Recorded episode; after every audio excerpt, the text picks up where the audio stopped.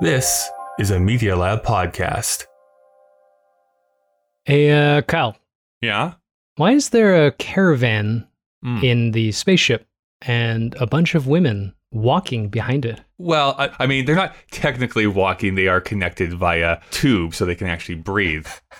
I thought you were going to say technically they're not women. Yeah. Yeah. But your question is well founded. So I, I I don't know if you recall last week, Dave. I did steal some diamonds, Yeah. and so there's been a person on our tail, and I thought maybe having a bit of a community. Having some sort of like defense might not be a bad thing. Hey, quiet down there. I'll add some Foley on later. Um, They're The, uh, hookers, aren't they? Well, I was just about to say, like, we might be technically breaking a few intergalactic laws as far as sex for money. I think if one of them has three boobs, we're going to be fine. On a rinky dink spaceship headed back to Earth, Kyle and Dave are stuck on board with an evil machine. This giant robot is forcing them to watch films it picks. If they don't obey, then it'll be the end of the world. Again. This is mostly Kyle's fault, but he's not going to face an apocalypse alone, especially not on this ship that seems to be held together with tape and imagination. This is Kyle and Dave versus the machine.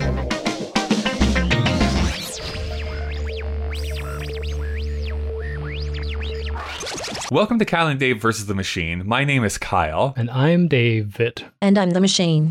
This is a podcast where a sentient machine was forcing us to watch movies in order to prevent it from initiating the apocalypse. And then another apocalypse happened. Somehow it's used its powers to transport us across time and space. So now we're on our way back to Earth. The machine still threatens our lives if we don't review the films it asks us to, although we do tend to talk about the ideas of the movie rather than the movie itself. And today we're going to be watching the film McCabe and Mrs. Miller.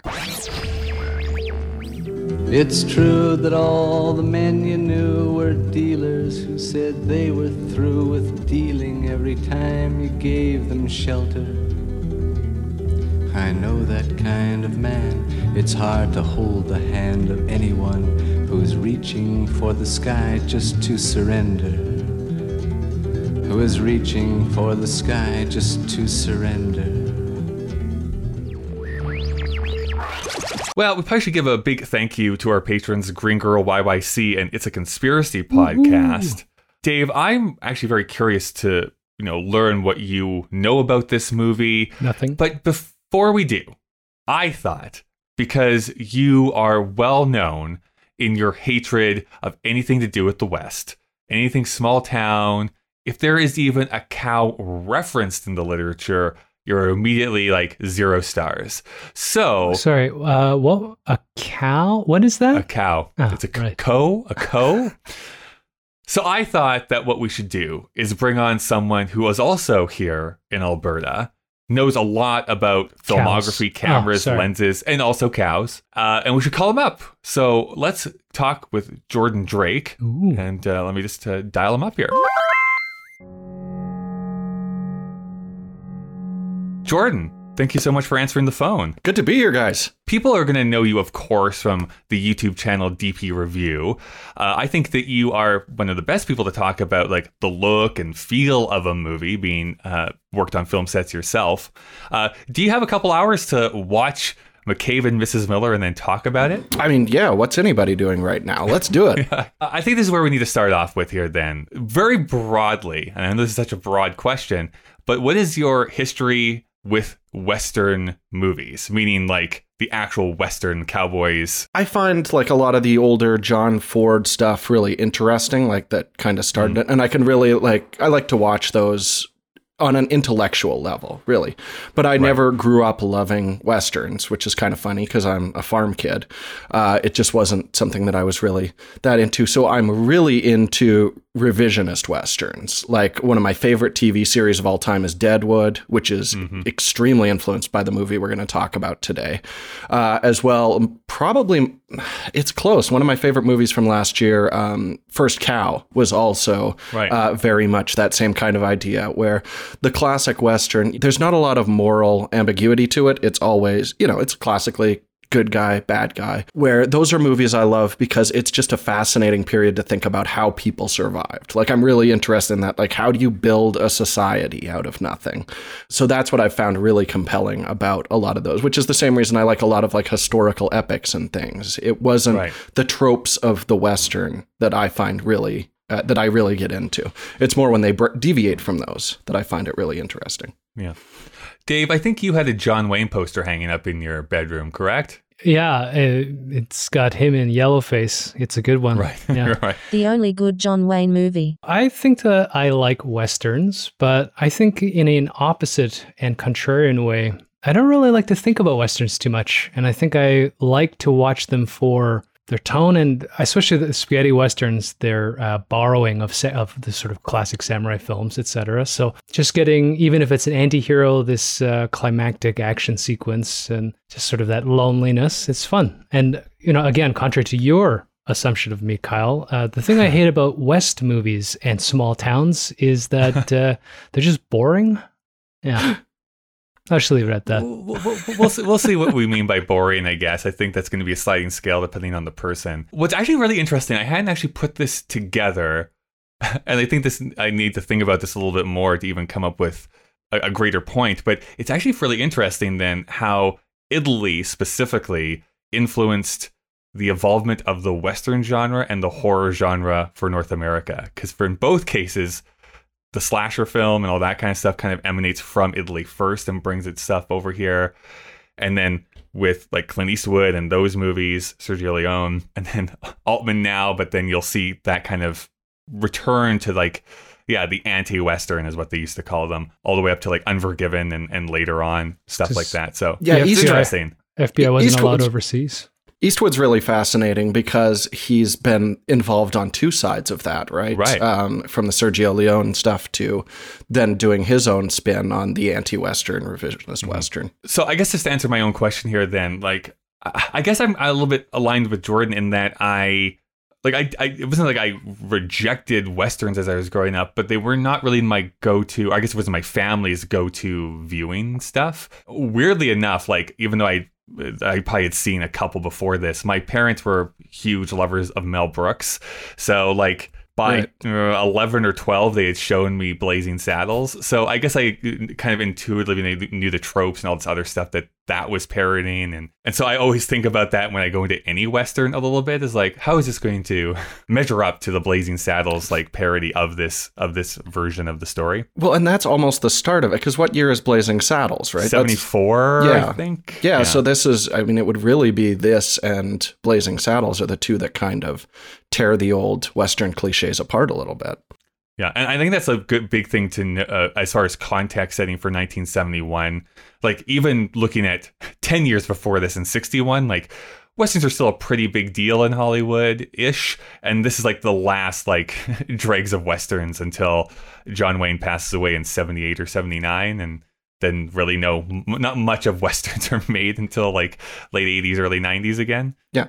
Did this movie kill the Western? It's possible. Well, that's what I, that, that was kind of my little bit of a, a talking point I want to bring up is like I want this and Blazing Saddles are kind of the interesting duo. One being like the anti-western, one being the parody. I, I, I actually remember I took a cinema class in university or a couple, but one of them talked about how there is a bit of um a life cycle for certain genres that kind of ebb and flow, which is like you have your classic ones, then people are trying to do things that are counter to that. And there's a third step, which I always forget, but the last one was parody. And when someone makes like the parody version of your thing, then it's sometimes hard to break past that. And then only occasionally you get that same genre. Yeah. So you see that with horror or like with the slasher films when Scream came out. You see that even I would argue the uh, James Bond franchise when Austin Powers came out. It took them a while to be like, well, what are we? What are we then? Yeah. if not just this parody that Austin Powers has shown to us. And I'm assuming that in within the next ten years we'll see that with the superhero genre. But I God, I hope so. I, I don't know what's going to happen That there. parody can't get here soon enough. That's going to end right. this disaster. Yeah. It will only end after there's a movie made about my origin story. going further with that, Robert Altman. Robert Altman is a big, big name in American cinema and in world cinema. But I would definitely say like the 70s were Yeah. uh, his decade. So, Jordan, I want to know your relationship with Robert Altman. I remember very distinctly when I was a teenager, my parents were like, "We're gonna watch MASH because that's a defining." I know you're getting into movies, and MASH sucks. Like, uh, you know, I understand some of its importance, but yeah, it doesn't hold up at all, which is the case with a lot of straight comedies from that era. Uh, so I kind of steered clear of Altman for quite a while until I really started to get into cinematography. And then this movie is brought up constantly uh, as something that breaks a lot of rules, you know, is very influential. And, you know, Vilmos, uh, Zsigmond, the DP on it, I still, I respect him enormously and don't know how to pronounce his name. what other stuff would he have done that people might have heard of? Uh, Deer Hunter is a really big one. Ended his career very inauspiciously with Jersey Girl. I mean, that's that's a dark. Yeah. Okay. Wow. a beautiful thread. Yeah, that's great. Yeah, but a guy who's really known for like very naturalistic lighting. You know, um, it's not always beautiful, but it always feels real. That's what he's very well known for. So with that, I was like, well, if I'm going to go back and watch an Altman, it's got to be a really interesting visual one. Uh, and yeah, I really fell for the movie um, quite a bit. And we can talk about a few reasons. I think it's a very flawed movie. It's it's a bit of a comfort film for me. I think this is the fourth time I've seen it just the other right. day, and it kind of um, flew right by when I was watching it again. Um, mm-hmm. So uh, there's always something to look at or like a technical detail that you can obsess over. I can see how if you're less involved and interested in that side of things, because this is a revolutionary movie, it there's some parts of it that are a bit of a you know tough slog, especially the early scenes. And then since then, I've seen a few more Altmans. I lo- like Nashville's great. And then just the other day, in preparation for this podcast, I watched The Player, which mm. is kind of th- that's the height of everything I think he was building towards in his career, just in terms of like a technical level and what I think he was trying to do with McCabe and Mrs. Miller. And he's actually accomplishing it there. You know, a lot of the overlapping dialogue and the audio is there, but there's no issues with it. The zooms are still there, but they're nowhere near as distracting and obtrusive as they are in McCabe. So there you can really see what he was striving towards. Dave, what is your history with Robert Altman? I never met him.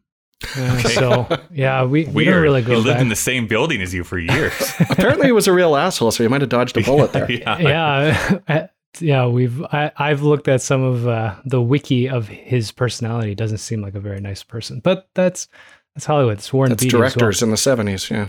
Yeah, mm-hmm. Warren, Warren Beatty apparently is not a really nice guy to know either. Uh, I know the name in the so-called diaspora. I haven't chased his movies. Um, I haven't watched Na- Mash in uh, who knows. So I can't recall much of that film. I can't. I've never watched Nashville, so um, I don't actually know why I know his name. I mean, that's how you know you made it, because uh, people like me just, oh yeah, I've heard of Robert Altman. I didn't even watch Jersey Girl. I mean, what a miss! Wow, fuck, what a miss for you. Ah. I, I envy you that. yeah, when I was really getting into film, like Robert Altman was this name that kept popping up again and again. And so at a certain point, I was like, okay, I need to watch some of his stuff. As with all of us, I picked MASH first as kind of my first entry point to see. Uh, because I am, you know, 90 years old and really liked the TV show growing up when I was watching it in reruns. So I was going to be like, oh, it has to be like the same thing. And it really isn't. But like I watched some other stuff. Like I watched Nashville, I watched um, The Long Goodbye. Mm. And then I was you know at the t- at that time he was still making movies and releasing them so i watched a few of his last stuff in theaters uh gosford park oh, being right. the one that oh, i yeah, watched yeah. in theaters yeah and I am the only person in the entire world who likes a Prairie Home Companion. So I I will die on what that hill, I guess, if I have to.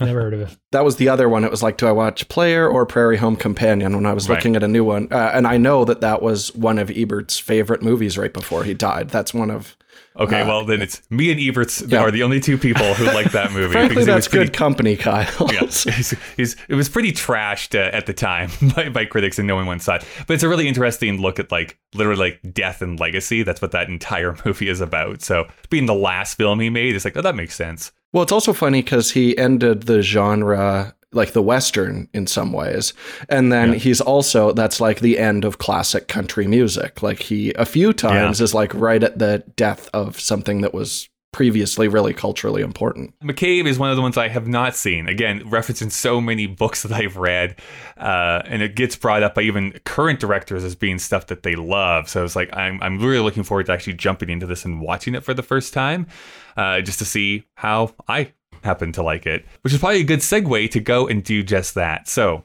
Dave and I are going to do, we're going to go and thank some sponsors. And then when we return, we'll be talking a little bit more about McCabe and Mrs. Miller.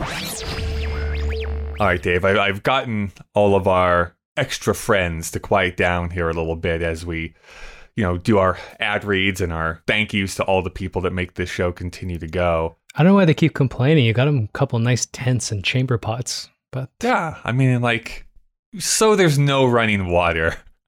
What's the big whoop, is right? space frontier.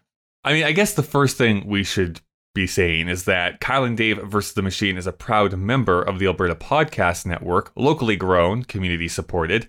The Alberta Podcast Network promotes and supports Alberta made podcasts and connects their audiences with Alberta based businesses and organizations. David, Dave, Uh, yep, duh. I'm still here. This, you know, this episode is also brought to you and everyone else, and me included, by Shift Podcast by Alberta Innovates. I know what you're thinking. Why are we talking about another podcast and our podcast? And I often have the same question. But in this case, it's a great podcast for people to learn about so many different things. Shift showcases the work being done in the province's innovation ecosystem, everything from health to clean energy. You can join hosts Katie Dean and John Hagen as they interview the researchers, entrepreneurs, and businesses that are shifting our perspective about innovation in the province. In their most recent episode, which is called Creativity, Research, and Being an Entrepreneur, from the show notes themselves, it says, On this episode, we start to and not we, but me and Dave, but them. On this episode, we start by talking about Jana Rieger's company, True Angle Medical Technologies, Jana's journey from researcher to entrepreneur, and the help that she and her partners received as they grew. We bring in Alberta Innovates Technology Development Advisor Mike Rio, who's been working with Jana and True Angle to discuss the role he played. That's a mouthful. Find Find Shift Podcast by Alberta Innovates on Apple Podcasts, Spotify, or wherever you listen to podcasts. You can also find it at shift.albertainnovates.ca. Once again, Dave, because I know you're dumb, that's shift.albertainnovates.ca. If I hold the shift while I hit dot, Do you know that when I this is so embarrassing. Like I we got our first family computer in grade 7. It was not until grade 12 that I finally understood when you had to use like other keys like shift control option that sort of thing uh, modifier keys that's what they're actually called but when you had to do that you didn't actually have to go like bam all at the same time which i thought you had to do because it was like you know control delete i thought you had to like boom all at the one time and hit them all one, at once two, three. Ah, I missed it. I missed but it. But you know you can just like push one at a time as long as you're hitting them all at the same time it's amazing and that I you remember- ended up teaching about yeah computers. i know Yeah. i remember vividly can we talk about that yet? I don't know if I'm out of my non- non-disclosure agreement, Dave. Um, I I vividly remember in grade 12 literally being at a computer and doing like bam to like probably like save a document or something, and literally the person was like, "What are you doing?" They're just like, "You don't have to do it that way." I'm like, "Oh, oh I'm oh sorry." Uh, and then I slunk away and was not invited to the party again. You were at a keyboarding party. That explains a lot, I was, actually. I was, I was in the li- I was in the library writing an essay. hey guys, come on over. We're having a keyboarding meant- party. It's like no one ever invited me to the to the parties. I was a loser, Dave. Is what I'm trying All to say. right, all right. Oh my god. Oh my god. I'm not your therapist. Ah, maybe. I should charge an hourly rate. What do you have for me, Dave? All right. So I get to talk to all of us, I think hmm. again, about the Calgary Foundation, proudly supporting community needs for 65 years. When you make a gift to the Calgary Foundation, it's a gift that keeps on giving. The Foundation's knowledgeable staff will provide advice on the community's most pressing needs, keeping your interests at heart and helping you give back in a way that is meaningful for you. Your contributions are invested in an endowment fund that provides a permanent source of funding, allowing you to make an impact now and forever. If you're prof- I know, right? That's a it's a long time. If you're a professional advisor creating a giving plan for your client, or a donor wanting to give back to the community, discover a wealth of resources at calgaryfoundation.org to learn more, or check out Calgary Foundation's Facebook, Twitter, Instagram, and YouTube channel. These people are getting closer to us. You know, I think we might need a bigger tent. All right. Well, that was a, a brisk two hours that we got to sit on the couch here together. felt a little Um, longer than that. But okay. I mean, Jordan, you are mentioning how this is like your fourth time watching this movie. What are the things that you noticed here on this rewatch? Well, this time I really did try to look at it on a more technical level because there's some interesting stuff going on. And one thing I never knew the previous times I'd seen it that makes perfect sense watching this again uh, is that it was shot chronologically. Um, Yeah. And they're doing a lot of really innovative things technically with this, like the overlapping dialogue, um, the way that they flash the negative to make the exteriors as grainy as the interiors, uh, which is a really unique look too. But I don't think they'd figured it out. So what's cool with this movie, the early scenes in the bar, like the audio is this is the biggest gripe I hear from people. It's like the audio is so muddy in those situations. It feels very cheap. It's noisy as hell. I don't think they'd figured it out yet. And you know, as the way it worked in the old Hollywood system is, you know, you'd wait for six days and you'd get your dailies back uh, from the lab to see what you'd done. Uh, and I think they just tuned their technique based on that in the w- terms of the way it looks and the way that it sounds. And I don't know if you guys both felt this way, but the film gets stronger and stronger as it moves forward, not just in terms of like the technical levels, like the sound does get better as the film rolls on. Um, the way that the cinematography works to really not just emphasize like that grain pattern everywhere, but the light really starts to bloom in a really interesting way, especially when they're by windows and stuff. It's a really nice look. It just kind of turns into uh, like a very technically effective, you know, the reason everyone still talks about it today, I don't think is because of the first 40 minutes of this movie. But I think it's very important to have that. Uh, it, I kind of love the idea where they just dip you into like, this is not your classic John Ford Western where you've got a town that's been around for 40 years already. It's established and everything. You know, these are people where they from the time the movie starts to the time it ends it's they've d- built a town in that period. Uh, and it's you know very muddy and very rough and gross. And you know the men are all the worst because anytime you have i think the ratio is anytime there's more than two-thirds men in an area everything just goes to hell completely. And you really feel that there like oh this must be the worst place on earth. And then yeah as it goes further and further like there's some shots especially you know we'll talk about the snowstorm later but uh, that are just iconic and beautiful. It can't be overstated how if you're not really knowledgeable about traditional westerns, how much of a departure this movie actually is. Meaning that some of those tropes of being like, hey, there's bad people in town and the lone gunman is coming in and he's all good and there's going to be a, a shootout, usually at noon, while people, the townspeople cower behind windows. That's kind of the template that this movie is coming into, and it basically says nope, to all of that, and kind of does the exact opposite at every every point.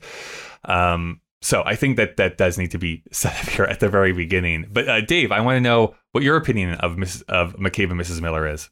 I like how the apologist of the two of us has already started apologizing for this film. It's great. Um, uh, you know, to Jordan's point, I think it wasn't even the muddy audio at the beginning. I didn't like the uh, script because they kept repeating the same thing over and over again. And I was like, this is not even how normal people speak. You know, they don't keep repeating the same line. But uh, I, I agree with you as well, Jordan, in that it uh, Bloom's such a great uh, word to use there because I was really not enjoying it to start off, and I was, you know, kind of being held in by Warren Beatty's uh, mystique because they suggest that he might be a gunslinger, but he just looks like such a piece of shit. Uh, but towards the end, as as it starts building up steam, particularly uh, you know once the uh, true killers have at least opined that this guy is just a coward and i was like Right. this is this is getting pretty interesting like i don't know if i'm enjoying it but yeah uh, at a brain level i was like this is fascinating to walk through because now we have a lot more complexity than normally as kyle brought up you see uh, essentially the old westerns were superhero movies right before there were capes so I wish more cowboys wore capes. yeah, I've been withholding judgment actually in my head because I don't know how I feel about this film.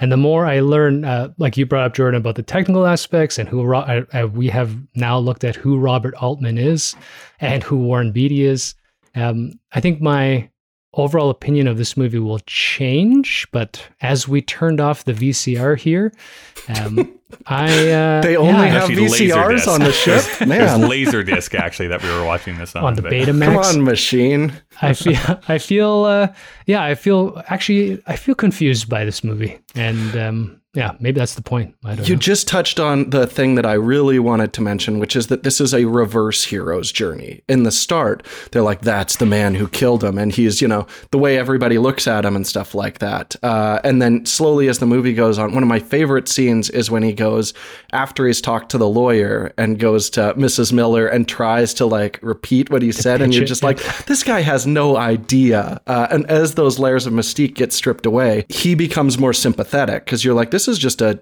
dumb guy out of his depth. Um, which I think is a really interesting. I mean, Mrs. Miller. That's why I think it's the book was called McCabe.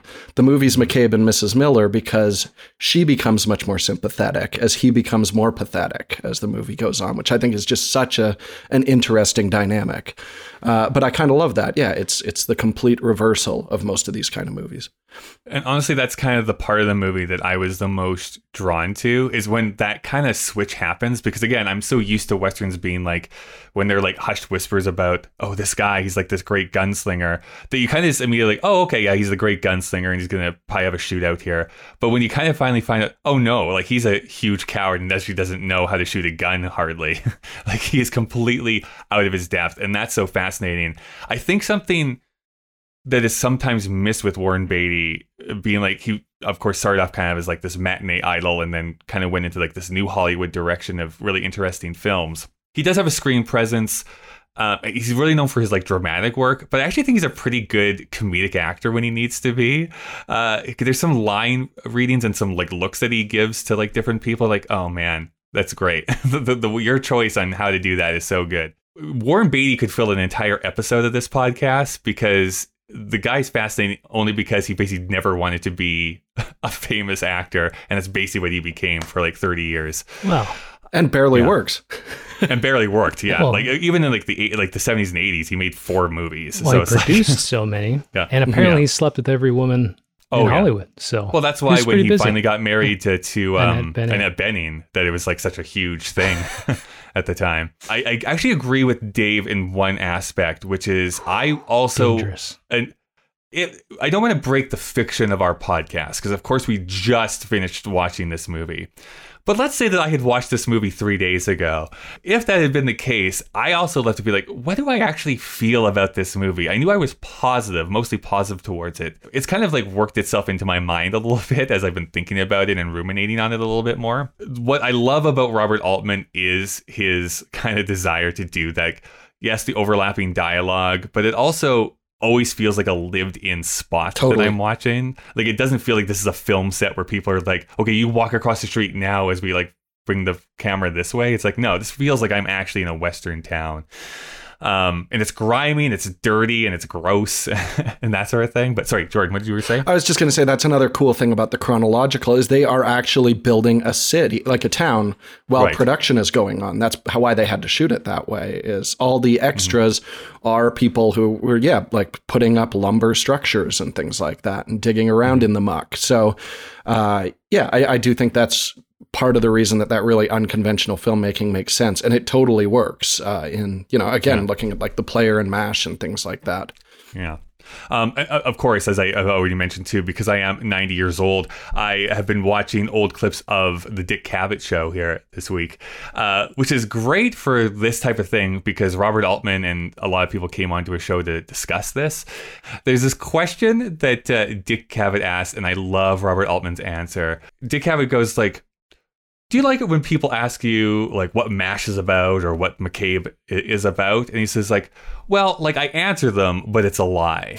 And I, loved that that's how he answered that question. He's like, yeah, I have my idea, but it doesn't really matter what my intention is. It really depends on what the person who's watching it is.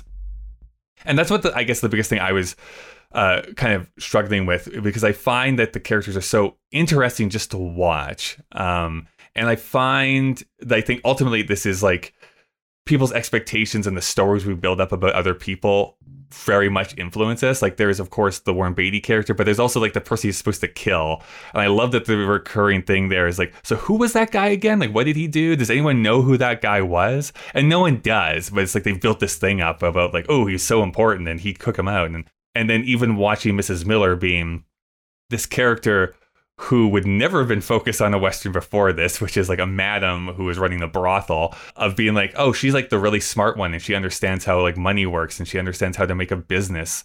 Um, and then ultimately, this is basically a movie that uh, doesn't like capitalism because the big corporation comes in and tries to kill the small upstart uh, company that's in there. So if you want to read it that way, you can also read it that way. So I think there's a lot of things that this movie is kind of talking about and, and bringing up, which is fascinating to me. Do you think I should start my own brothel? Uh, before we uh, broaden our discussion out, let's talk about some backstory for McCabe and Mrs. Miller. This was, of all things, a summer release. So this was released on June 24th, 1971. As far as ratings go on IMDb, it is currently rated 7.7. It is a 93 on Metacritic, and then over on Rotten Tomatoes from 56 critics, it's at 84%, and from 5,000 plus users, it's at 87%.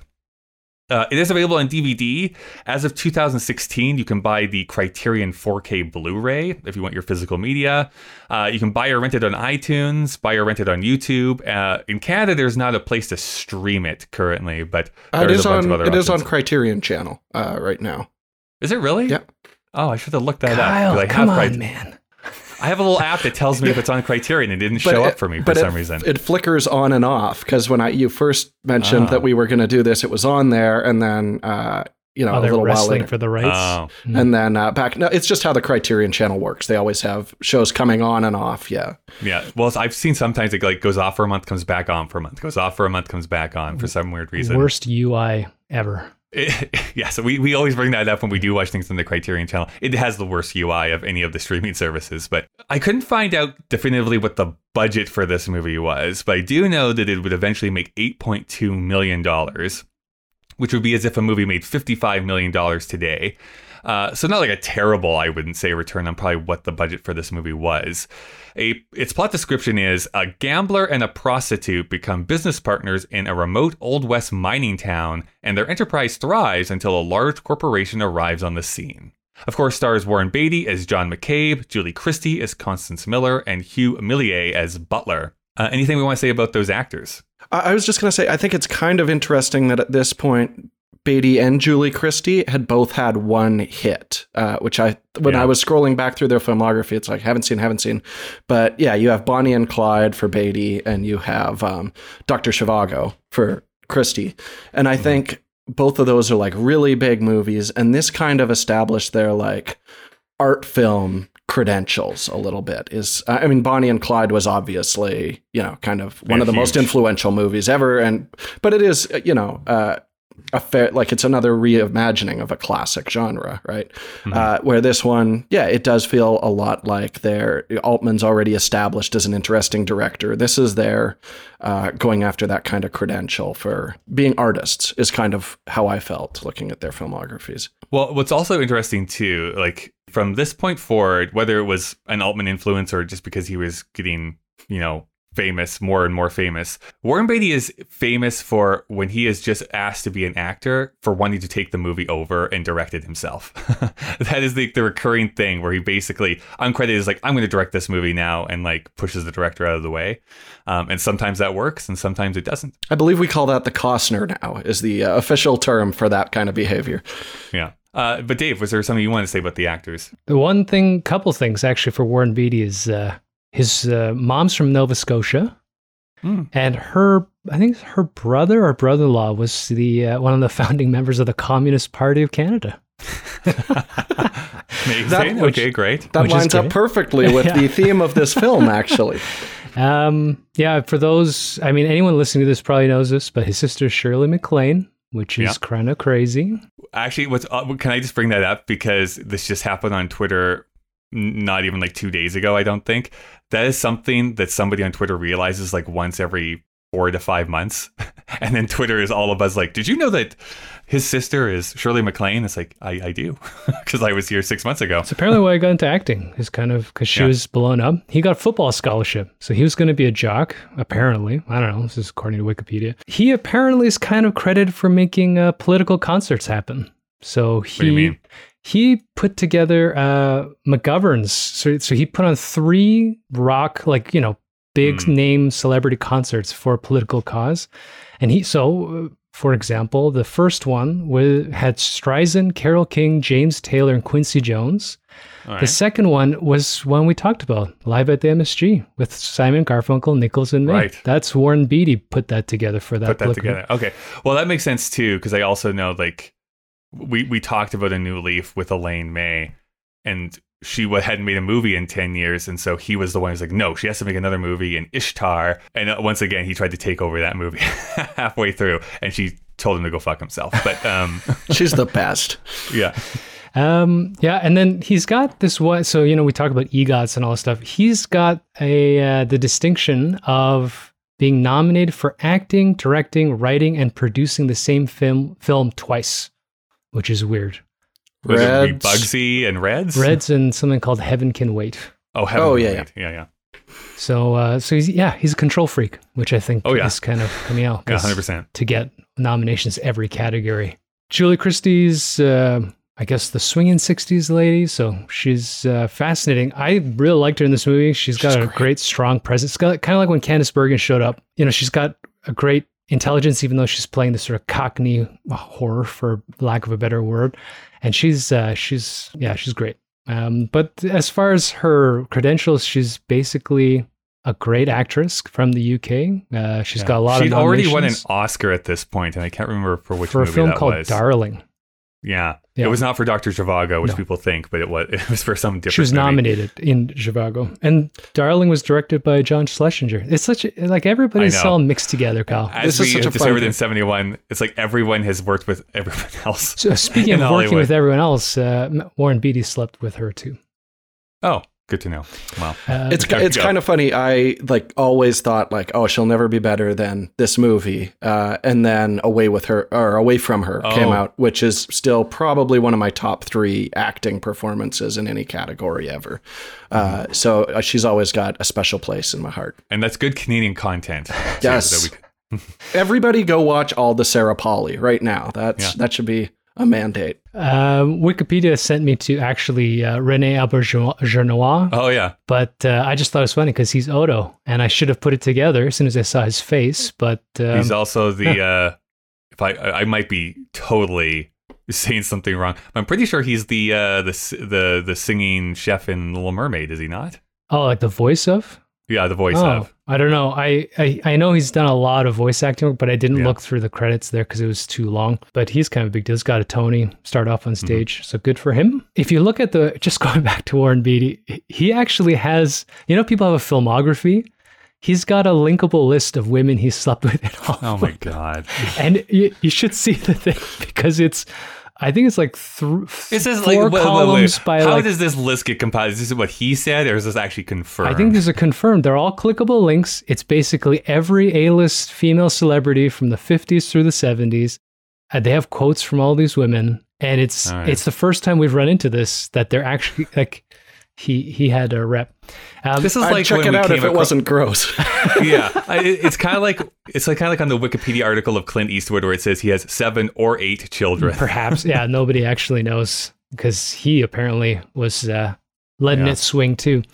Um, Seventies. Yeah, The only other thing, uh, because I'm sure you're going to go into Robert Altman in, in more depth, Yeah. but the only fascinating thing is it says the screenplay was written by someone named Brian McKay, who is internet invisible. And I, I know. Okay, I'm gonna bring this up because he does not exist. No. If you try and look up anything about him, it's like, who is this person? Because he, I, I don't started know. thinking like, so it's clearly an alias.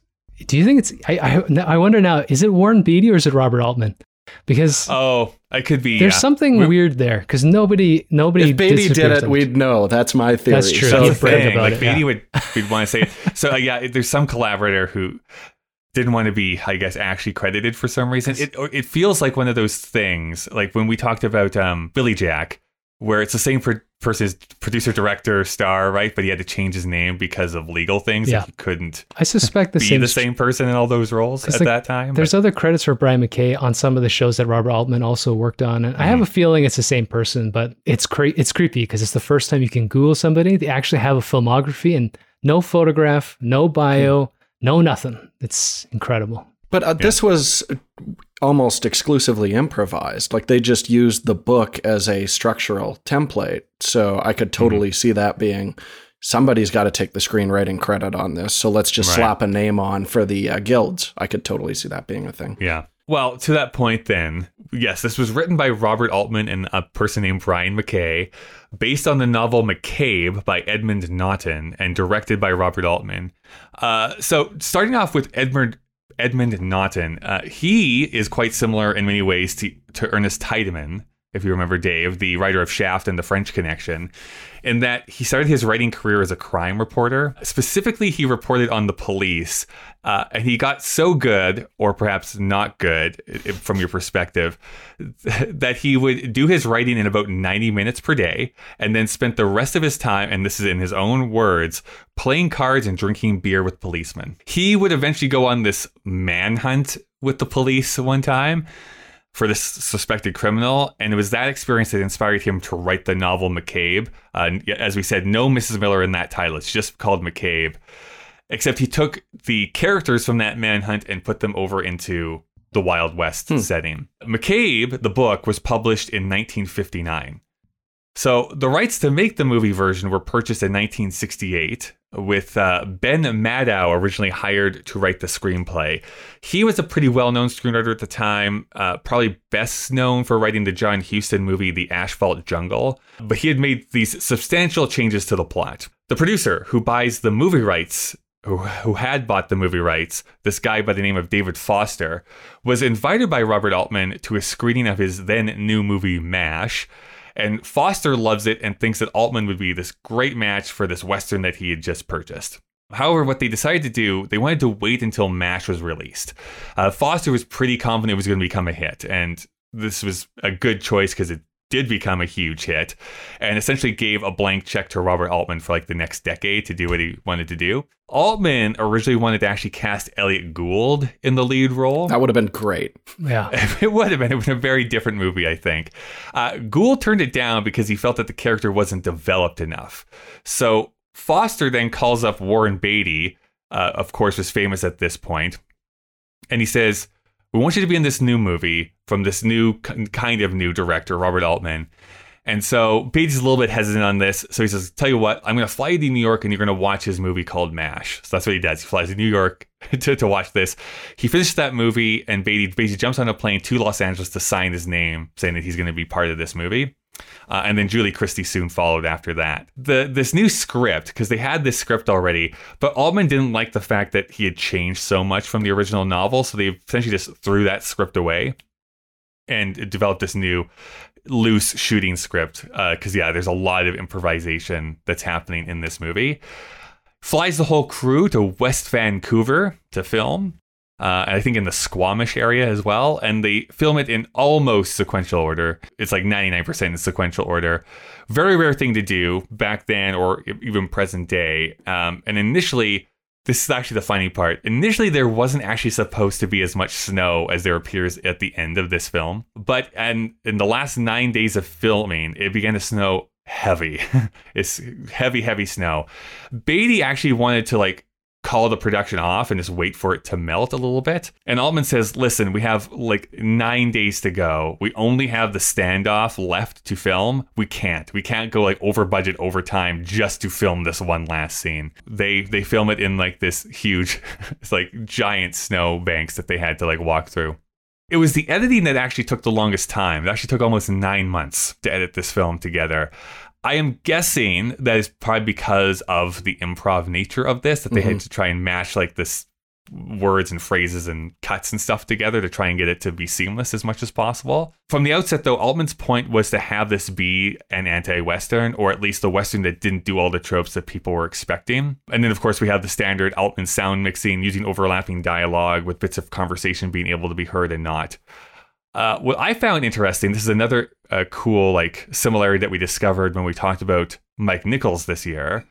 But when Mike Nichols was doing The Graduate a few years before this, he had been listening to Simon and Garfunkel on repeat to the point where he's like, I have to have Simon and Garfunkel be the soundtrack to this movie because I can't think of anything else that would match it. Altman had picked up a copy of Leonard Cohen's debut album, Songs of Leonard Cohen, and like loved it. Uh, he actually had to buy additional vinyl copies because he kept wearing out his record because he was listening to it way too much. So eventually does the same thing as Nichols. He couldn't envision this film without the Cohen interstitials that are inside this film. It's a good word. Did you like? What's that? did you Google that interstitials? That's a, that's a nice No, one. No, I, that was off the dome, baby, Yeah, off the dome. Yeah, I like that. uh he so Altman was pretty confident that he was not going to be able to get the rights for this. One, because this is a movie that's made by Warner Brothers, and their competition, Columbia, is who had the recording rights to Leonard Cohen. But he calls him he calls actually Leonard Cohen up direct and he's like, Hey, like I'm a big fan. Can can I use your music? And unbeknownst to him, Leonard Cohen um, had actually not seen MASH, which Altman was going to lean on if he thought he needed to. He was a huge fan of Brewster McCloud, which was the other movie Altman had made the year before, which again, Bud Cort. Bud Cort, yeah.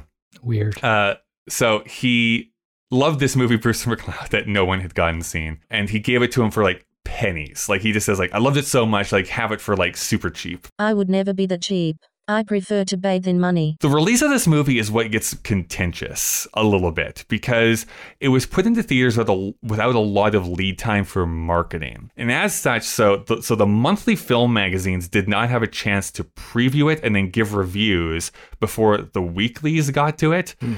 This is a big thing at the time. the monthlies were like where you got like the delving more into like film criticism and like longer essays. The weeklies were like the quick, fast like reviews. IGTV. Yeah. So when it debuted in New York, the two weekly film columnists hated this movie, like trashed it. Uh, both of them called it garbage. Actually, is what they were the exact words. So therefore, like that tone, some kind of permeated this film for the first few weeks because that was like the word of mouth things like oh i've heard this isn't very good. Uh, but until like the monthly film critics came out and was like actually this is actually pretty great. And actually again having watched some interviews with robert altman apparently the first prints that went into theaters actually did have bad sound mixing.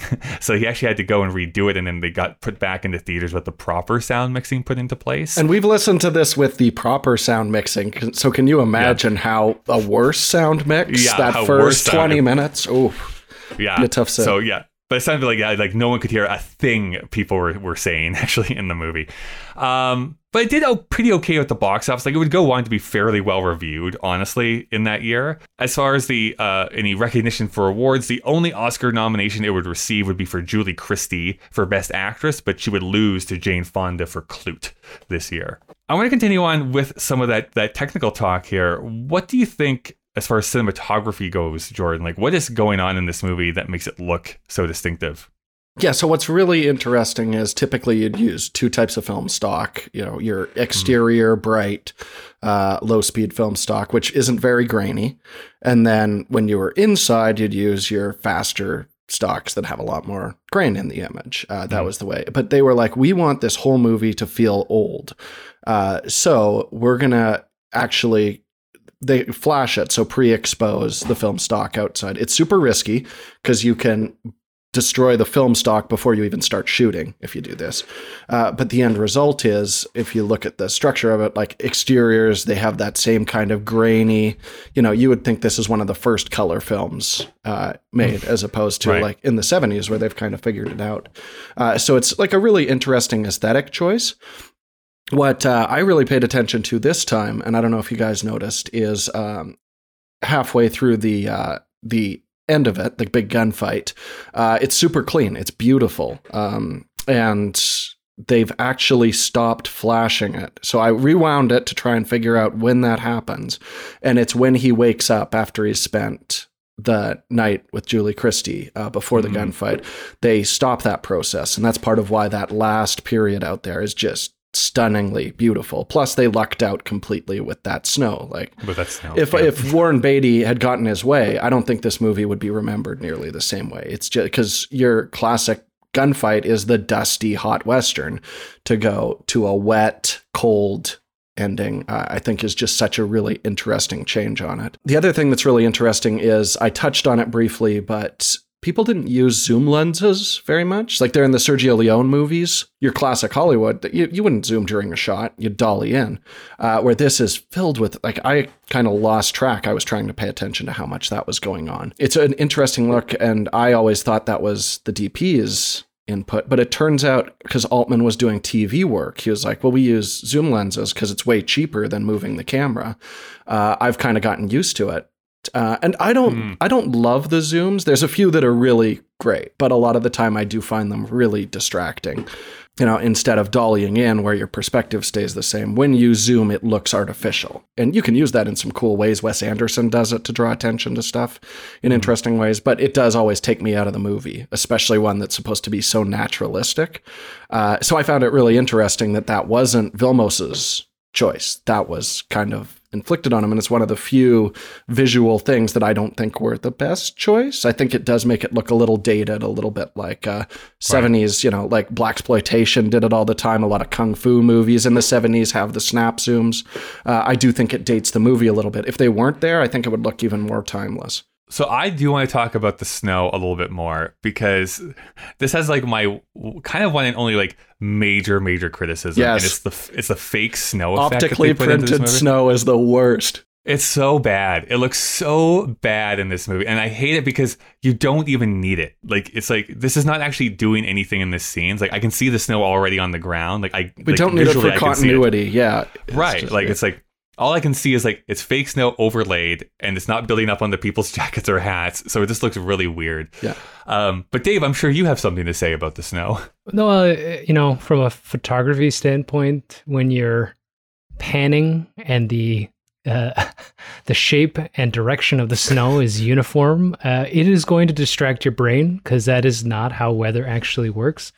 Um, but Jordan bringing up that the snow in general and the winteriness was improvised in the sense that the reason why I have to withhold judgment is that the final gasp he's being entombed in snow. yeah That is one of the most like that is a shot where I was like, holy fuck, maybe this movie's not as terrible as I thought because that is gold. And now to hear that they didn't even set that up, that they worked with it because it was happening. It's it's funny, like all of the movies we've been re- reviewing this year, and this might be this, you know, a new Hollywood neo whatever uh, anti-establishment uh, end of code thing. People experimenting so much the context of the filmmaking is so much more important maybe than the films themselves.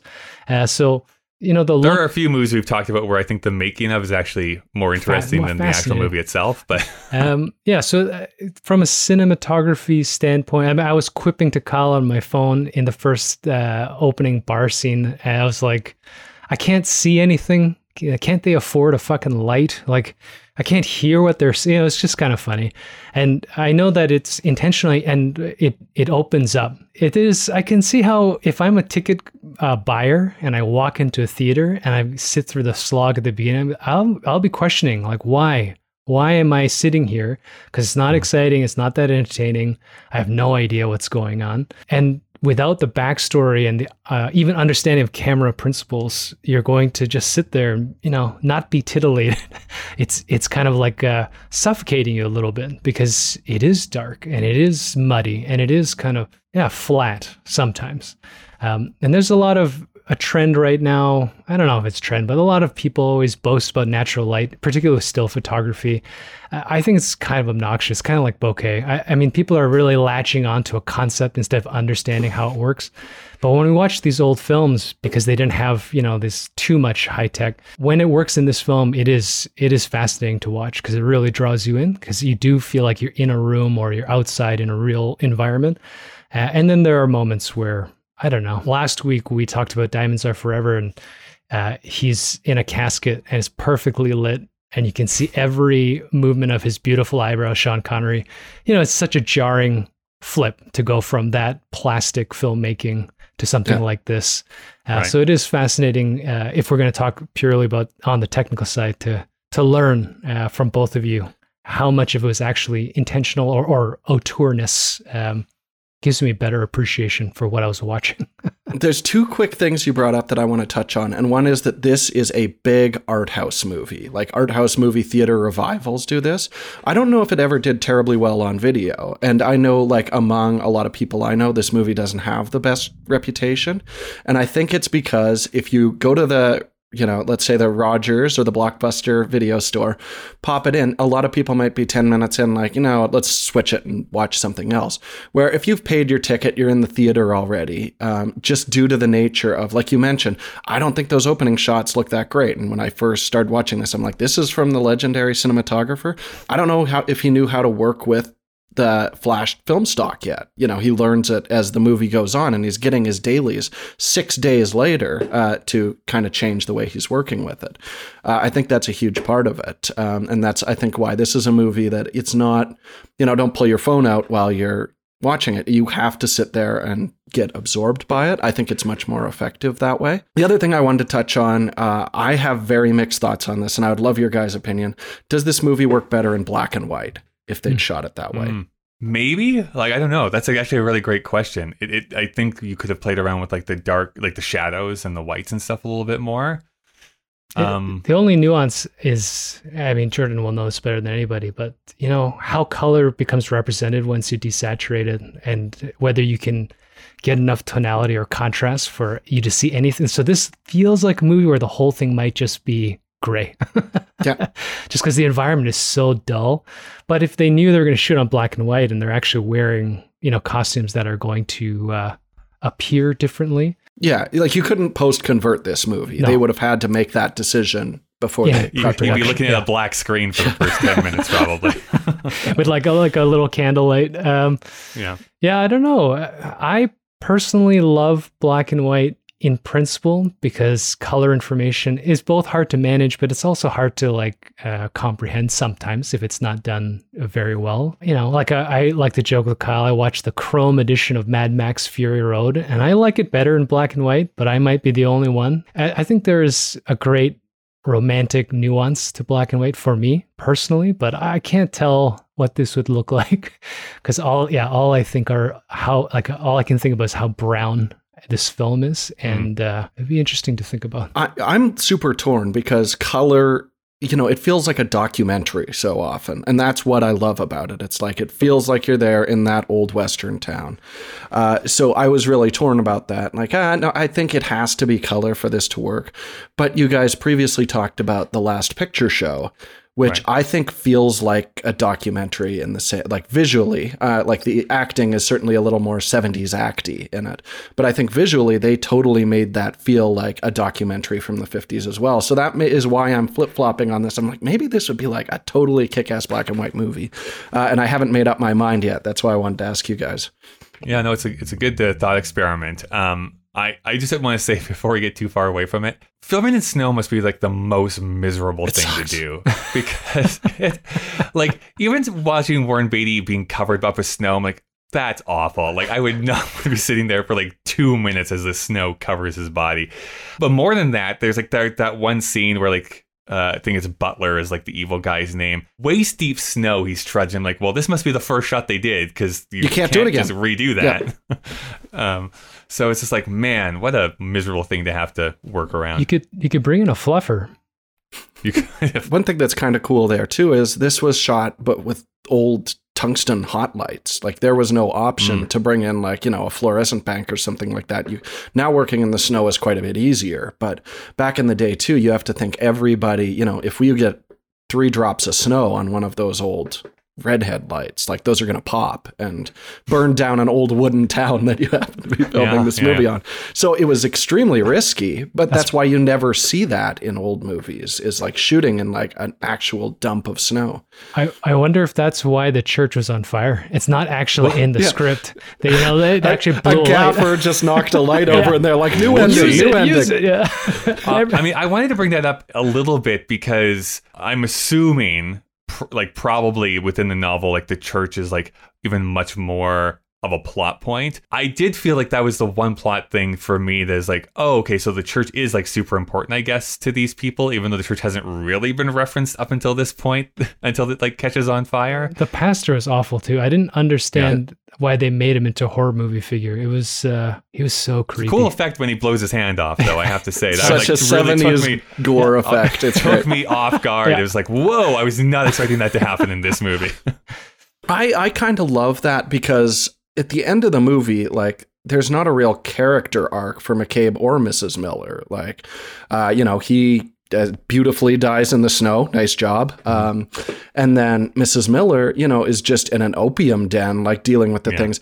But what they built is this town. And that's why I love the church build because that is the first time you see them as a community accomplishing something. Yeah. So Mrs. Miller might be lost to her addictions and McCabe is dead, but this community is still going to work. Like I think that's the actual narrative of the film is you see a town get built around this story and by the end it's like a functioning community, uh, Uh, which I think is really cool. that's the thing that makes me excited to like return to this movie is because as as I've told Dave, I am like the easiest audience member because I suspend my disbelief so quickly for movies. I'm like, yeah, okay, this is the movie I'm in. I'm I'm there. Is that what I really felt as this movie went along? Is like this is very much a tone it's trying to establish. Yes. It wants you to sit in that tone, and then it's going to slowly like build on top of that. So like character motivations and things are like this little snatches of dialogue that they're throwing out, but are not being like, hey, this is important. Like they're not doing the classic Hollywood thing. It's like we are gonna like zoom in and do a close up of this person's face as they say something, so that mm-hmm. you know that this is super important what they're saying right now. It's just allowed to be a scene that happens, and it becomes important only upon reflection. and so that's just a little bit of a different approach. This is also the argument that Dave and I got on a few weeks ago, which is like this is also like a funded and released by Warner Brothers, which seems like such an alternate universe to me Yeah. now because I don't think that they would make they would not uh, roll the dice on a movie like this and be like, yeah, director that we barely know, go and make whatever you want. He was already pretty money. prominent. He had a pretty big Yeah. TV career at this point, but Yeah, that's true. um and made Mash. Is, And of Mash the TV yeah. show, I think is is it getting started at this point? Uh, I think it launched in '72. I Yeah. think is when it starts. Yeah. Um, and well, you know, to to answer to you, I usually start movies off by just repeating no, no, no. Yeah, I know. no, I, I, I think um, it's interesting you brought that up, Jordan. I, it's it's like everything in this film. When you bring it up, I'll reflect on it. I'll say you're right. The town did grow around, and maybe around the two uh, protagonists, and maybe that is the conceptual theme. But where this movie loses me, I think, is that it does spend a lot of time with Warren Beatty talking to himself and having this pseudo existential crisis. You know, I think that distracts from what you're talking about because you're right. The the town is growing, but we don't. Aside from the uh, opening uh, sort of sequences, we're introducing some of these uh, classic tropey small town, you know, uh, frontier town people. They kind of disappear from the film. Like you know, you've got that. Uh, is that the woman from The Shining? Like, Yeah. oh yes, it is. Yeah.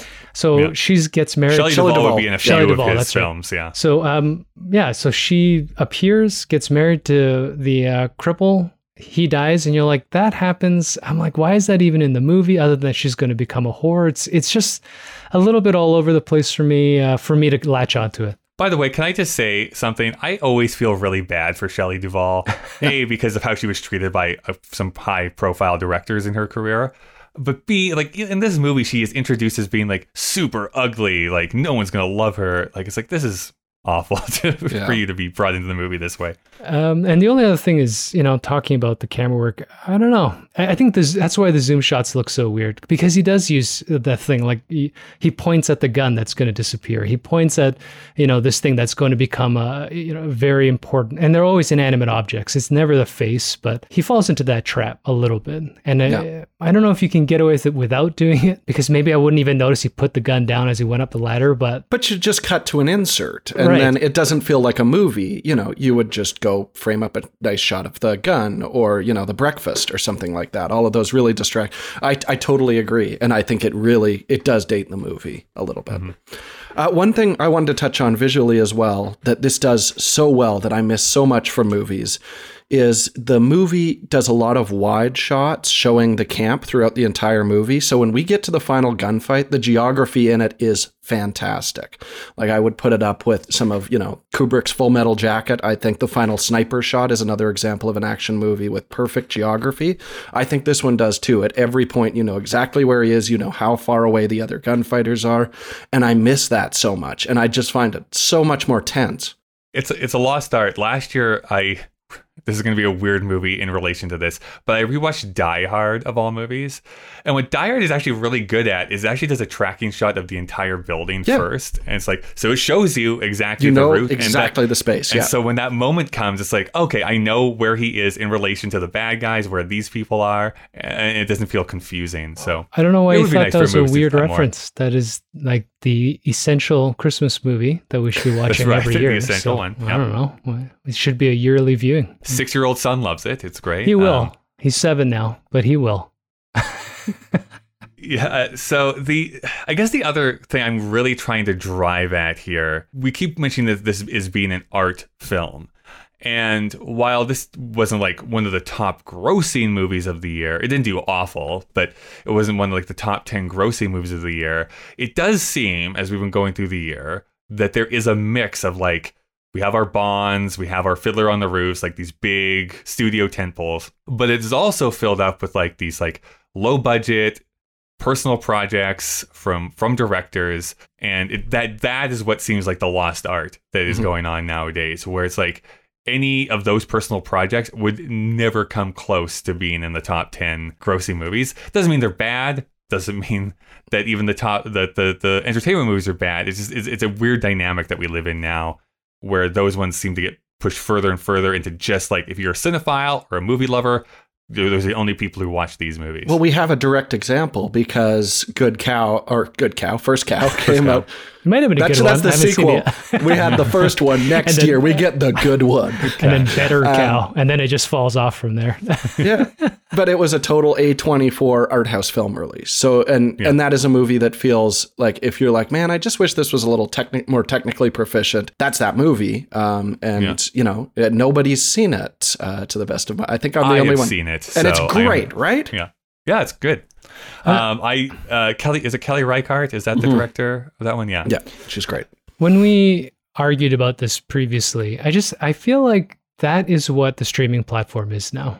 And Right. I think comparing what the theater meant for culture in the 70s to what a theater means now is difficult because the type of people that pay 25 bucks or 15 bucks is a different audience than the people that would pay three bucks to go to a and those were studio owned uh, theaters and there's a different distribution system etc it wasn't cineplex or famous players or whatever they're uh, called the decisions of what you get to sit down and watch were different because you know I, I imagine if it's the 70s and you're going to go out on a date it's you know there's three things playing you choose one of three and, or you fuck off like that's it and Yeah. Plus, I'm smoking in the theater, Yeah. which is just great for It's everyone. visually stunning. Nobody's even looking at the cinematography. They're just trying to breathe.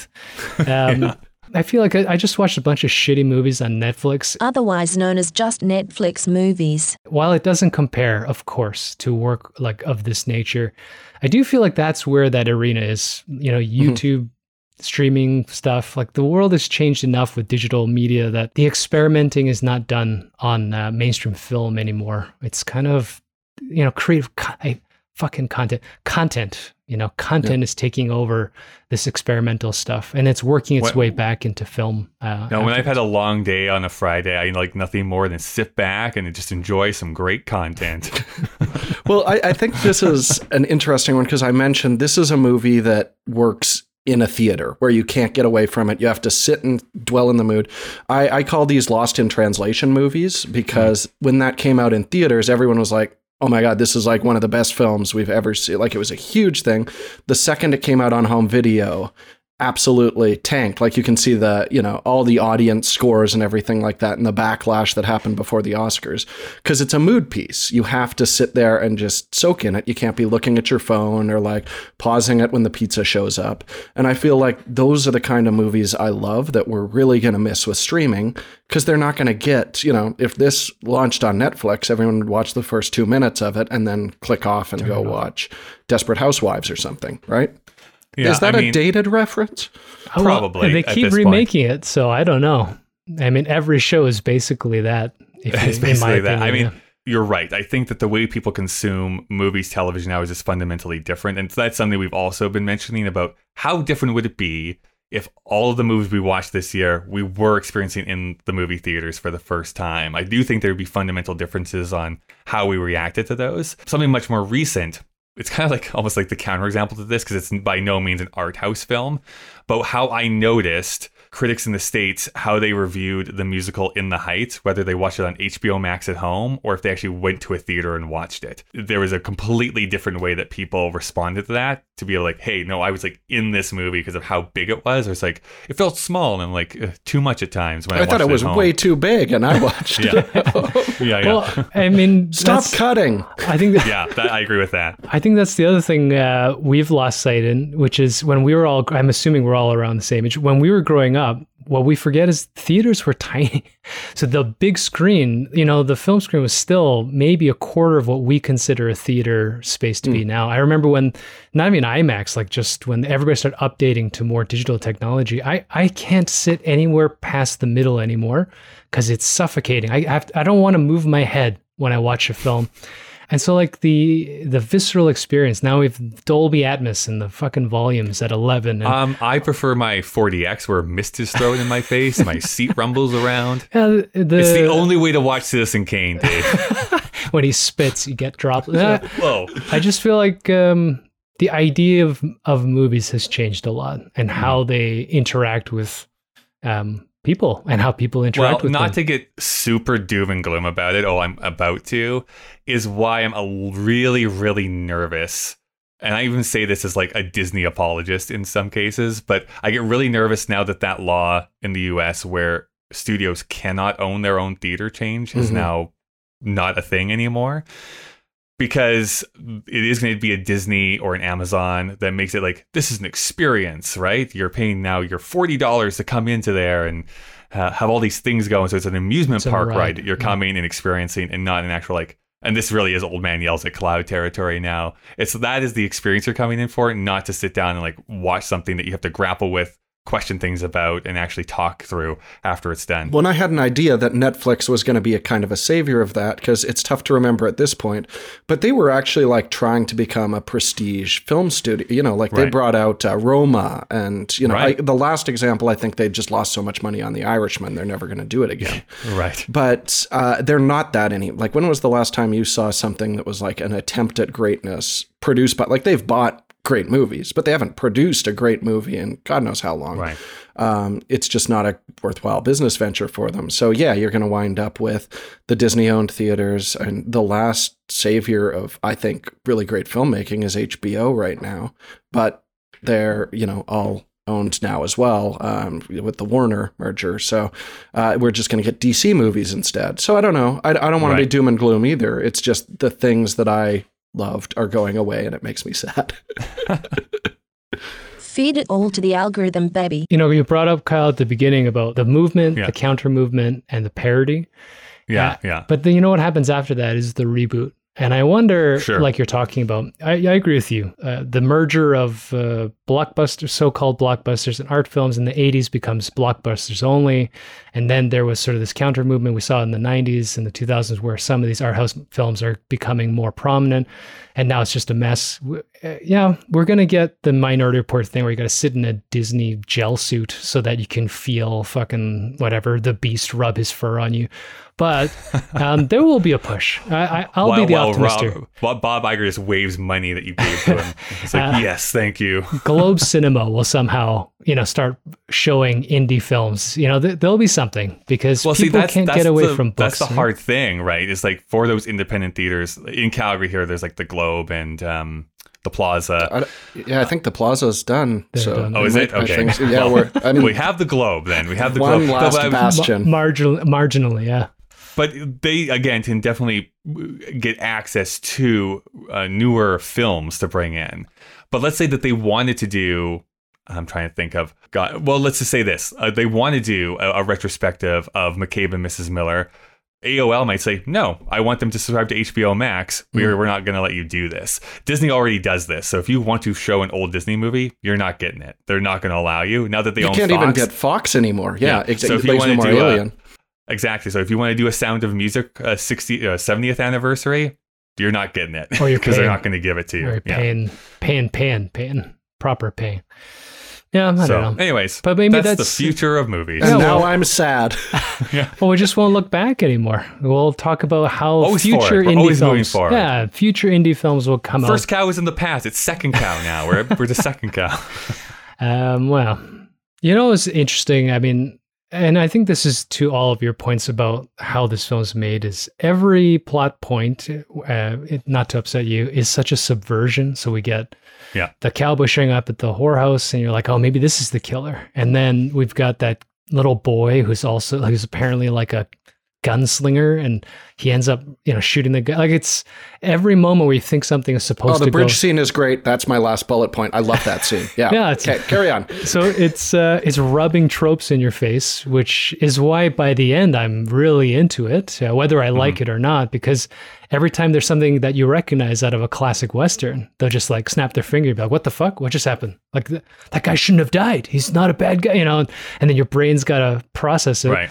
Um, and then that kid dies first. You know, it's Right. you know, it's it's fascinating. You think he might be the final uh, thing because he's such a proficient gunslinger. He dies first, uh, although he does he does get Yeah. his shots off. So I, I mean, I think I think that's ultimately why I respect this movie so much and why I like it so much is that you get those tender moments with him and Julie Christie where you don't even realize they had started a relationship, even though he's paying her to sleep with her still. But he wants it to be more than that, and those are kind of said in like these offhand comments. But we get to that final scene. It is such a difference where it is the the townspeople who are all out in the square trying to get this fire done, and it's him skulking around the windows and trying not to get shot and stuff. So it is that subversion of what it usually is in those It's like guerrilla warfare as opposed to a gunfight. Like it feels like a you know a war Realistic, movie from maybe. Vietnam. Yeah. Yeah. right. I'm sure And I that's how it that- actually was. yeah. Oh yeah, and I'm sure that that's why I was so shocked. Like, oh, they actually shot Warren Beatty, and like he like he gets shot in the leg, and like I wasn't expecting him to actually get shot so quickly. Well, how- that usually happens at the very end. Who expected him to die in that way? You know, Yeah. haf- after winning, quote unquote. Um, and the only other thing is uh, racism. Right? Yeah, yeah. Hey, they actually had real Asians in it this time. Yeah, though. so uh, there, that's a plus. I thought it was interesting, and this is maybe realistic, but uh, it's not too virulent, but very forward comments about Asian people. Mm-hmm. But then you get a nice, uh, you know, black couple that just get to Yeah. Be part of the town. So it's, it's kind of like, maybe that's also a subversion. There's a there's a fascinating choice there to have, yeah, a very well-to-do black couple come to help. He's a barber, and they're not harassed. Made fun No, of. They're right. part They're of part all of the the town. Yeah, so it's not it's subtle, but uh, it it definitely stuck out for me because they were Mhm. talking about paying an Asian woman to see what shape her vagina was. So right. you know, good for them. Yeah. and that you can just uh, give them, you know, dynamite to go and drop, and you just lose a few of them. It's I, fine. I think But a lot that of, them, a lot of people is- forget about that. But anyways, yeah, go ahead, Jordan. Well, I was just going to say that scene is used because you have no context for these bad people from the big company. That's the scene that's used to show you that these people are monsters, which is really interesting for 1971. Uh, one other reason I think that this movie hasn't been as dated as a lot of other westerns is there's no indigenous people in it, so it can't Right. feel super dated in that regard uh, as well. I think I'm just not looking in the right spots, but I kind of want to see that as uh, an evolution, or if someone can point me to a movie that does this, is seeing like, let's see a Western, but from the Native American point of view. I think that that would just be a really eye opening thing as they encroach onto their own land and stuff like that. We're done here. Well, the machinist said that we do have to wrap things up, so we should answer the questions we always answer, which is Does this film hold up and is it still culturally relevant? Uh, Jordan, what are your answers? I'm a yes and yes. Yes and yes. Uh, Dave? I don't know. You know what? It's a 1971 thing. I think yes and yes if you're a cinephile and willing to talk about the history of this film. As a sit down viewer, as we talked about, particularly in the streaming world, nobody will watch this movie. Nobody will. Like, if you don't understand that what it's supposed to do, that first uh, opening sequence is going to turn off the average viewer in a heartbeat. So uh, I'm I'm of both minds. I actually uh, have a greater appreciation of this film after our conversation than I did last night, uh, uh, an hour ago, as we f- sat on the couch, um, turning the film off. Interestingly enough, I'm going to split the vote here, weirdly enough. So I am a yes in that I do think it holds up. I had a great time watching this movie. You do have to work at it. You do have to actually watch the movie and not be spending time like looking at the phone and going back and forth. Cultural relevance is the one that I always struggle with in these cases. It's like that's the one I have to kind of say no. I don't think it's really mentioned as much anymore. I, I would suggest anyone who is either a, a fan of westerns or you know fan of Warren Beatty or just wants to see like great filmmaking and great meditation on a bunch of stuff, yeah, check it out. I think you're gonna have a lot of great things to to look at and and view and contend with. I will say, as far as this goes, it is now part of the Criterion Collection. Uh, it is recognized by the American Film Institute as the eighth greatest Western of all time. That Where was Shrek awesome. in that list? Shrek was 45th, weirdly enough. Yeah. Um, in 2010, it was selected for preservation by the Library of Congress as being culturally, historically, or aesthetically significant. So, at least again, with the cinephiles, it is being something that is still fondly remembered. Is uh, I don't remember. I looked at that list too, but is there? There's the uh, Sergio Leone movies didn't make the top ten, right? Well, he's not American. That's the American Film Institute, Dave. Ah, Clint though. It's Clint. You got to I'm get sorry. a little little angle. I don't make the rules. Americans are America first. They'll be That- remade. Don't worry, and those will definitely rank. Yeah. I always make fun because every Disney film now has to be basically only one word. and so when even when they remake things, it has to be like just one word. So yeah, the, like the good, the bad, and the ugly would just be called like Good. Bugly or something like that. Uh, they're making another. Uh, they're making a sequel to uh, to what? what's the Guy Ritchie one? Aladdin. They're, he's Oh, make, he's making another one. Like what- Yikes. Uh, I know they have all the money, but you know you could use the money to make a good movie, right? why do that when people went and gave Aladdin two billion dollars? Is that Like, also a billion dollar club film? Yeah, That was that was the year that that was literally the year that Disney had six movies cross a billion oh dollars. Oh my god! so of course they're gonna make another one. So culturally relevant. yeah, culturally relevant, man. People don't care. People don't care anymore. It is time for Critics' Choice. So we're going to look at, of course, Roger Ebert and Pauline Kael, both of which loved this movie, like unabashedly loved this movie. In fact, I was talking about. Uh, um, I don't remember if I was mentioning it in this episode or not, but watching Dick Cavett, Pauline Kael comes on and defends this movie, and Oh, she very vociferously. hard. Oh, very She's hard. like blushing. That's great. but this is what Ebert had to say. There is no musical soundtrack apart from the Cohen songs. McCabe is tracked through the town by three hired killers, including the young gunslinger. The snow falls so heavily, blowing at a slant, it is like unheard music. In some movies, the hero gets killed, and then there is a shot of his woman looking sad. Here, we see Mrs. Miller looking sad even before McCabe meets his fate. She is in the opium den down in the Chinatown end of Presbyterian Church. Her attention is focused on pretty colors and surfaces. This time and place are so dead for her that she sh- simply shuts down her mind. Study the title McCabe ampersand Mrs. Miller, not and as in a couple, but ampersand as in a corporation. It is a hmm. business arrangement. Everything is business with her. What sorrows she knew before she arrived in Presbyterian Church are behind her now. Everything else is behind her now, too, the opium promises. Poor McCabe. He had poetry in him. Too bad he rode into a town where nobody knew what poetry was but one, and she already lost to it. So that's what he wrote about this movie. He's just the best. I will say that this was not actually at the time. He wrote this uh, a few years later This is as great an essay movies, about yeah. it. Yeah. Um, I see you making a face though, Dave. What do you want to say? I don't know. I, I don't like the idea of uh, connecting that romantically with Warren Beatty's character. I think there shows a little bit of, you know, I don't know. It's just caught me a little off guard. Ebert's. Uh, People don't love each other. That is Dave's. no, he, I just I thought he came out like an asshole the whole time. I think he's definitely an asshole. I just think that he is way above his um, abilities, right? Like he's shown to be like, I can get away with so much, but then when someone calls my bluff, I I'm not able to do anything, Um, which is but fascinating. is that poetry? All right, let's keep going. Uh, well, I think he's referencing poetry for her, not for him particularly. This is what Pauline Kael wrote. This is her last paragraph in, in her review, which I would recommend anyone read. It's very long. McCabe and Mrs. Miller seems so strange because, despite a great deal of noise about the art of film, we are unaccustomed to an intuitive, quixotic, essentially impractical approach to movie making and to an exploratory approach to a subject, particularly when the subject is the American past. Improvising as the most gifted Europeans do has been the dream of many American directors, but few have been able to beat the economics of it. In the past few years, there have been breakthroughs, but only on, sens- on sensational current subjects. Can an American director get by with a movie as personal as this? Personal, not as in personal statement, but in the but in the sense of giving form to his own feelings, some not quite defined, but just barely suggested. A movie like this isn't made by winging it. To improvise in a period setting takes phenomenal discipline. But McCabe and Mrs. Miller doesn't look disciplined as movies that lay everything out for the audience do. Will a large enough American public accept American movies that are delicate and are understated and searching? Movies that don't resolve all the feelings they touch, that don't aim at leaving us satisfied the way a three ring circus satisfies? Or do we accept such movies only from abroad and then only a small group of us enough to make a foreign film a hit, but not enough to make an American film which costs more a hit?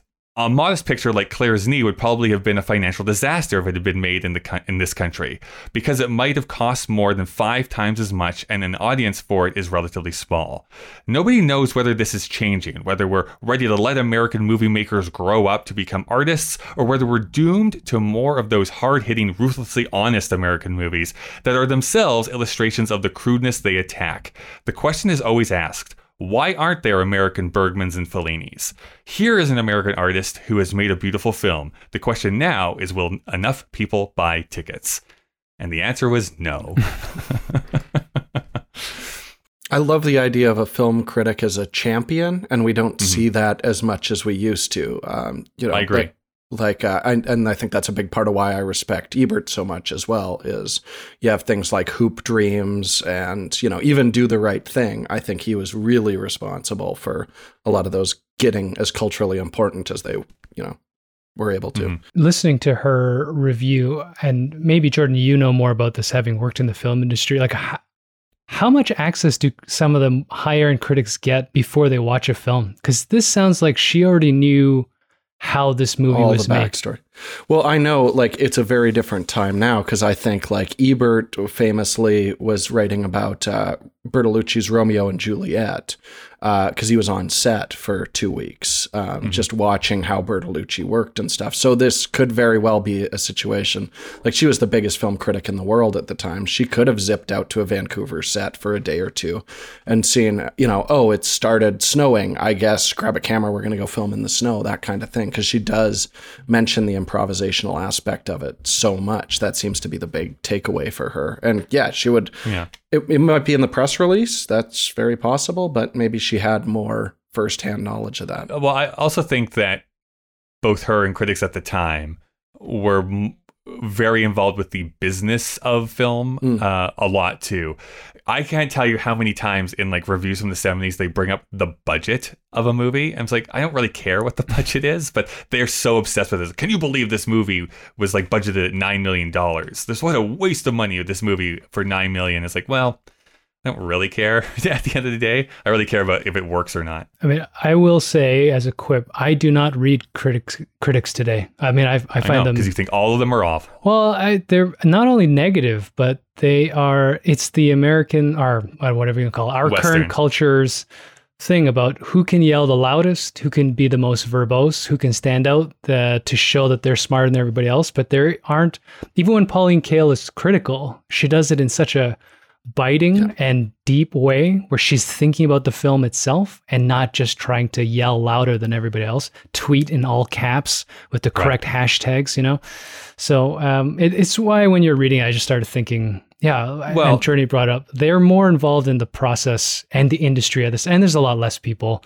so Mm. even if she couldn't fly out she probably had people calling her like do you have any This idea guy's what a fuck's-" lunatic. yeah yeah, he's wild. I mean, I think this is like I, I again don't remember if this was before we started recording or not. I, I don't like calling us film critics at all, but the thing that drives me nuts, film criticism is turned into let's explain the plot, and if Ah. something doesn't make sense, then that means the movie is bad.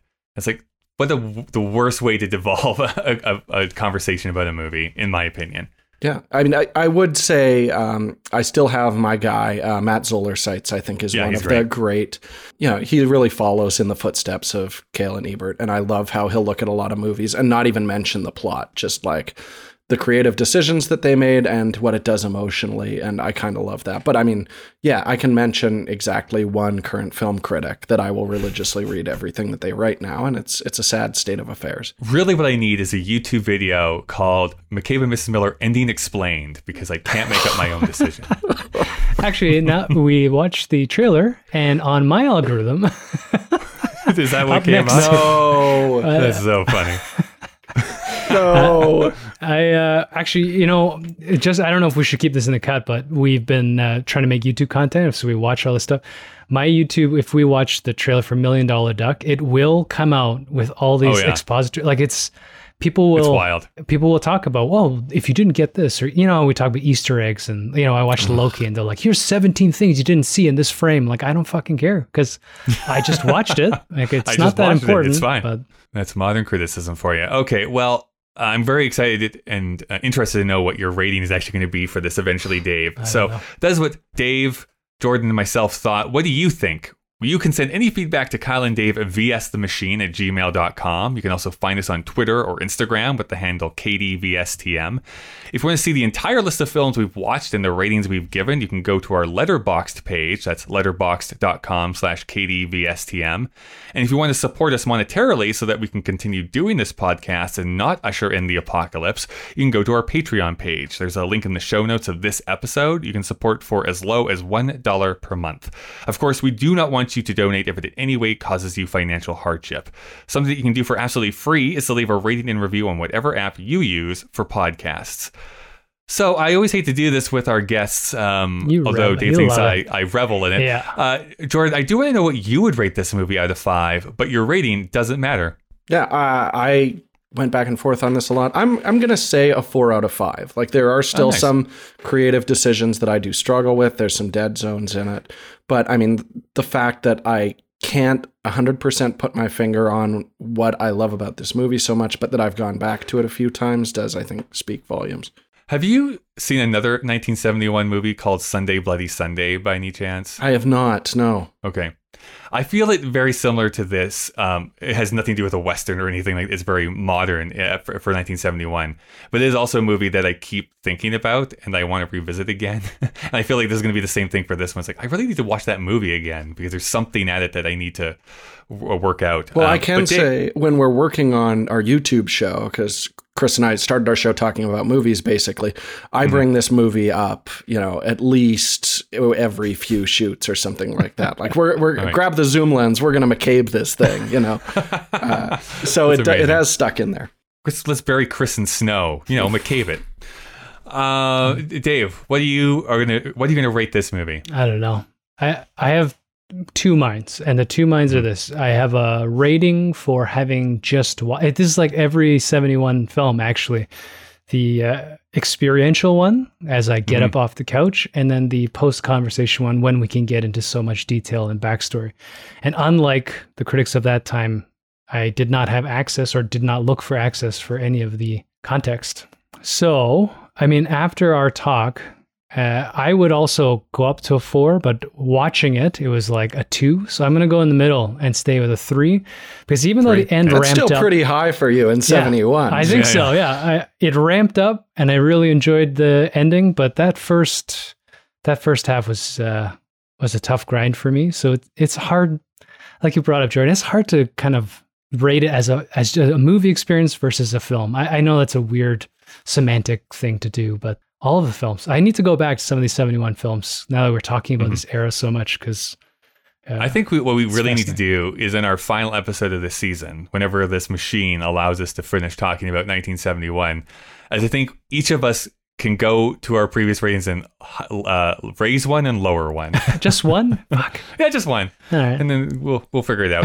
Um, I'm kind of aligned with Jordan. I'm giving this a four as well. I, I liked a lot of the stuff that was in this movie, but there are like those few technical things that like really pull me out, like the fake s- snow scenes that are going on in there. There's also the one thing that is uh, that I keep coming back to, which is like that you'd like to say, Dave, is like, oh, I can tell that a, a male directed this movie, which is like just like the prostitutes splashing water on each other for kind of no reason for like 45 seconds. It's like, Did, Yeah. did- I don't very really need this scene in here. I know we're at the end, but they actually froze the actors. So he's like, uh, well, we can just go Ah. shoot a hot tub scene right now. And that was their legitimate reaction because they'd been freezing in the snow for four Interesting. hours. Uh, Sneaky. So really, he was being really nice to the to the prostitutes. No, I, I've scene. never, in anything I've heard about Altman, uh, gotten the impression that he's being nice to anyone. no. I, I read a little bit of the Popeye fiasco, so yeah. Oh yeah, He doesn't seem That's like- also another movie that's great to talk about the making of. it's just wild. Okay, well, because of that, that then averages up to three point five, and wildly, that does not actually tie with any of the movies that we've talked about. So it is going to enter our list at the number six position. Well, we should see what we're going to be talking about next week, Dave. I'm just going to push this button here. Oh, we are going to be watching the movie Wild Rovers, which Oh, I might be pulling this out of my butt, but I think that's a Blake Edwards movie.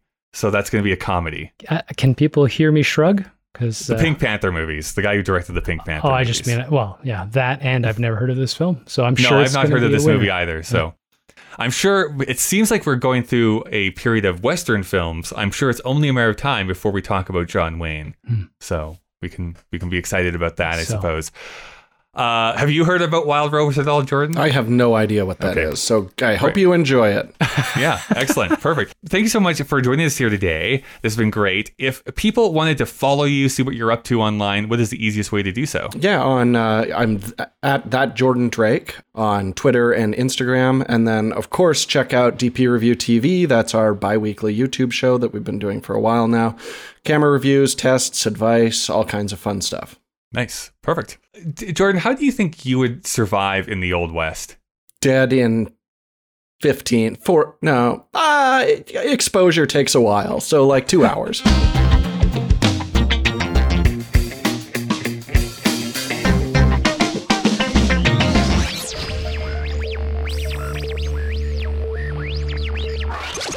Feed it all to the algorithm, baby.